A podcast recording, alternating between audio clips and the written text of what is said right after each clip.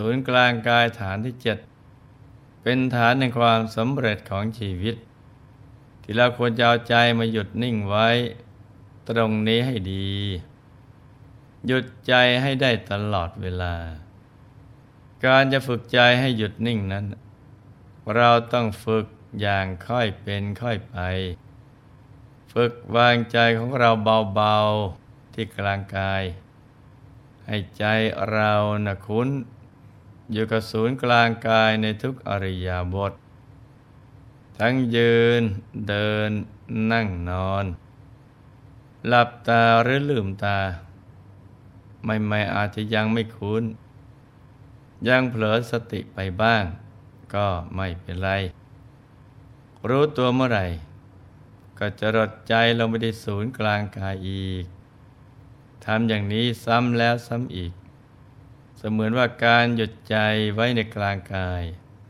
เป็นส่วนหนึ่งในชีวิตของเราเมื่อใจหยุดถูกส่วน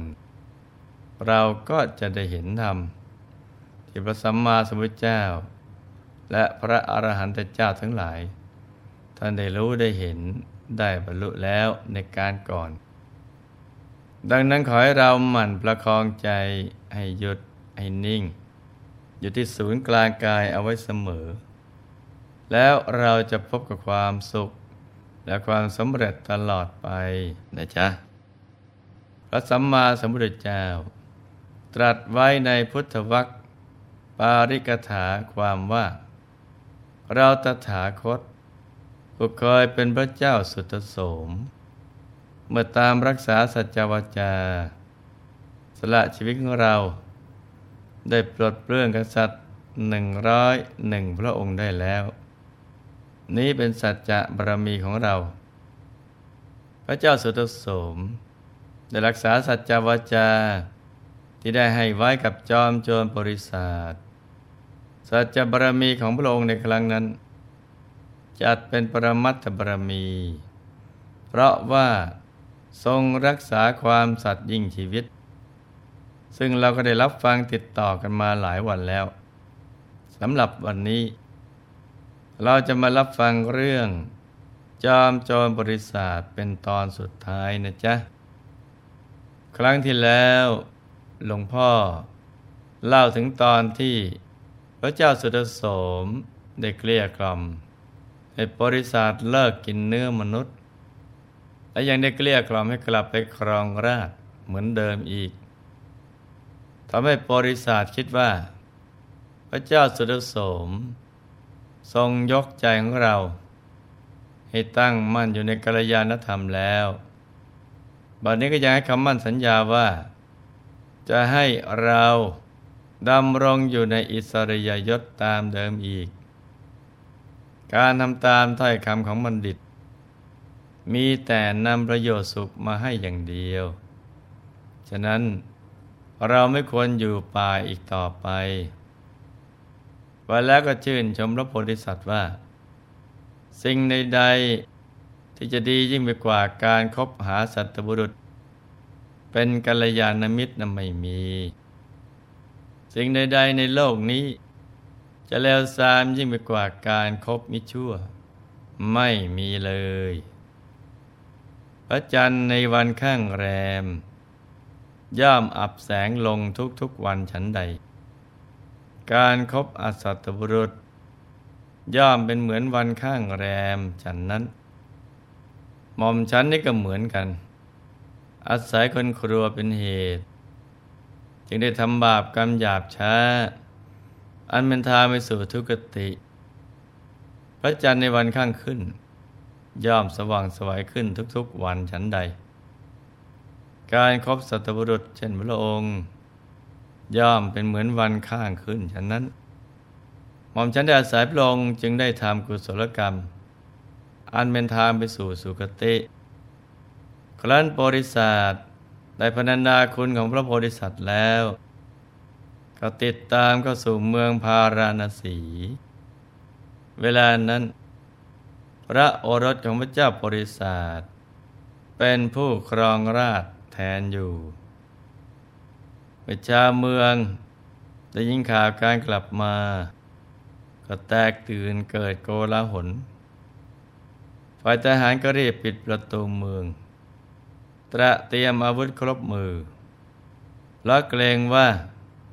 บริษัทจะมาก่อความไม่สงบภายในเมืองอีก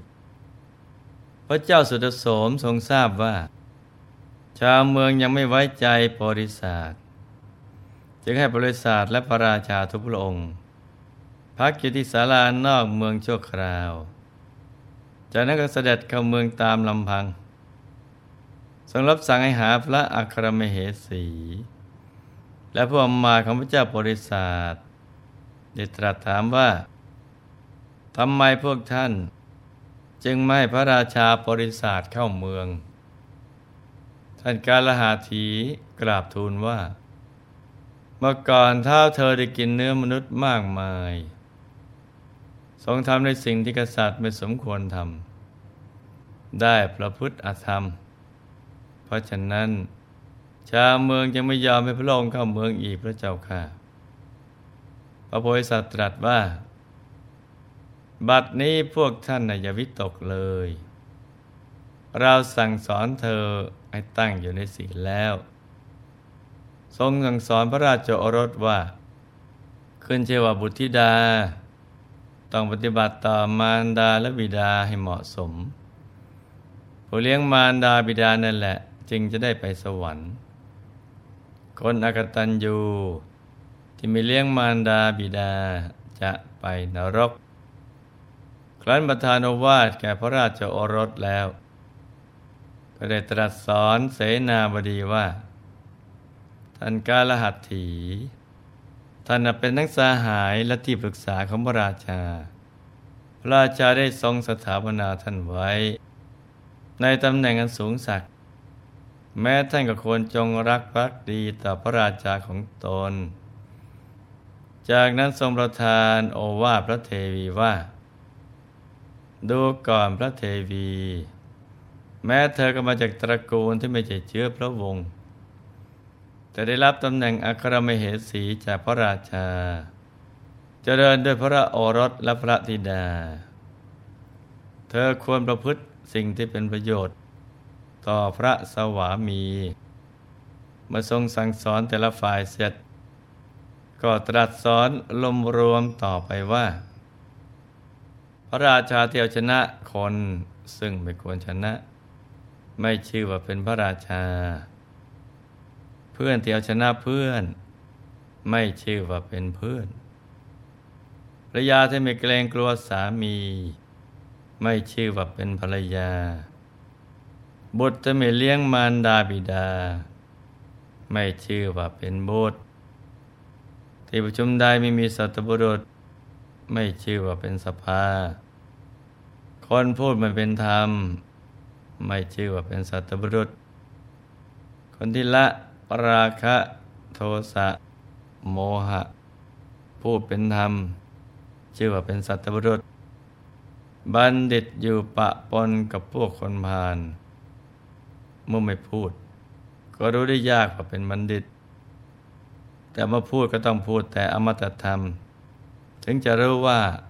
เป็นบัณฑิตเมื่อพระโอรสและเหล่าข้าราชบริพารได้ฟังธรรมแล้ว จึงพร้อมใจกันออกไปเชิญเสด็จพระราชา เข้าสู่พระนคร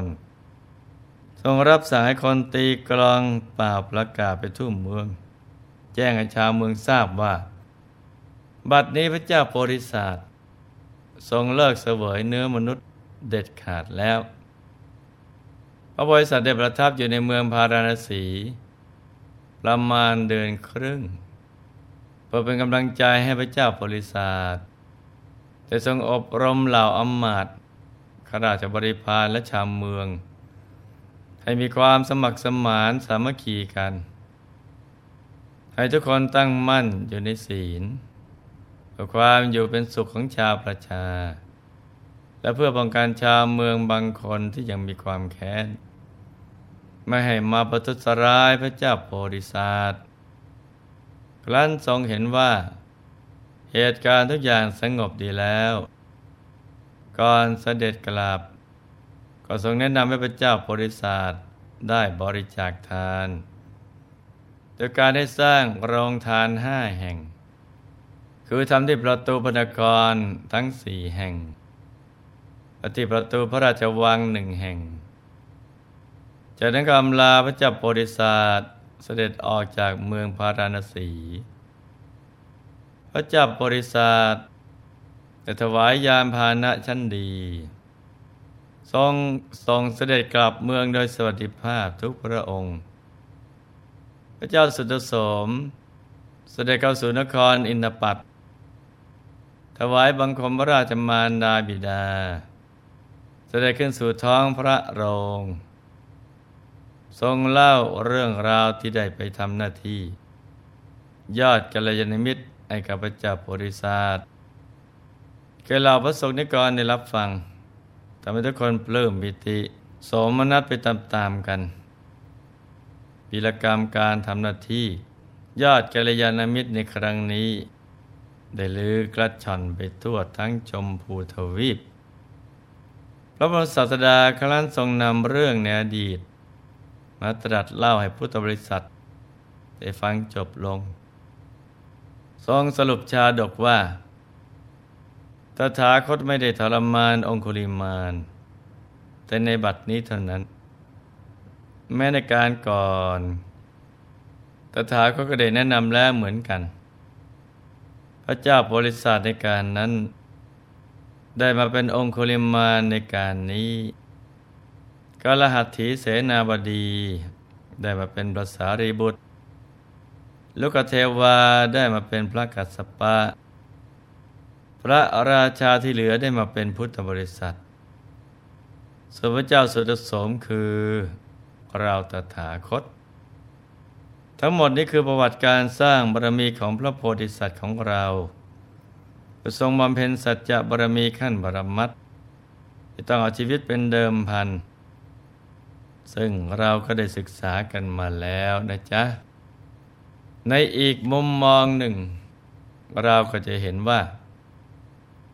ลงทรงเป็นต้นแบบในการสร้างสันติภาพโลกอย่างแท้จริง คือทรงใช้ปัญญาแก้ไขปัญหา โดยสันติวิธี ไม่ใช้ความรุนแรงนะเป็นทางออก เพราะทรงตระหนักดีว่า การฆ่าไม่เคยสร้างสันติภาพที่ยั่งยืน สันติภาพที่แท้จริงต้องเกิดจาก การที่ทุกคนได้รู้จักความเป็นจริงของชีวิต มีสัมมาทิฏฐิฝังแน่นอยู่ในใจ และก็มีความปรารถนาดีต่อกัน มีความรักสามัคคีกัน เพราะฉะนั้น การสร้างสันติภาพโลก เป็นความรับผิดชอบของลูกๆทุกคน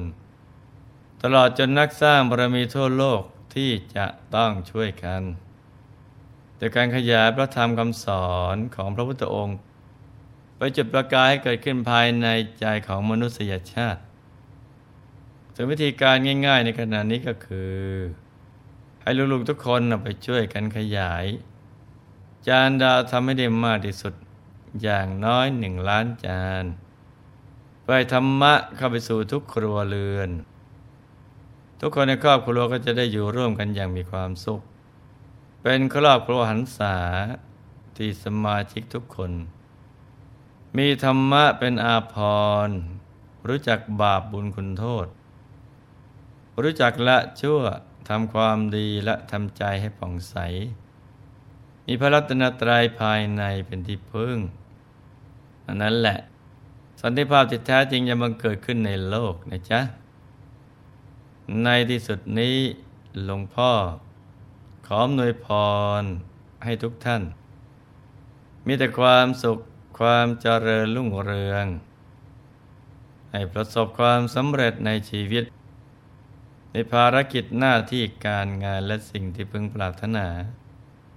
ให้มีมหาสมบัติจักรพรรดิตักไม่พร่องมังเกิดขึ้น เอาไว้ใช้สร้างบารมีอย่างไม่รู้หมดสิ้น ให้มีสุขภาพพระนามัยแข็งแรง ครอบครัวอยู่เย็นเป็นสุข เป็นครอบครัวแก้ว ครอบครัวธรรมกาย ครอบครัวตัวอย่างของโลก ให้มีดวงปัญญาสว่างสวัยเข้าถึงวัธรรมกาย ได้โดยง่าย โดยเร็วพลัน จงทุกท่านเถิดธรรมกายเจดี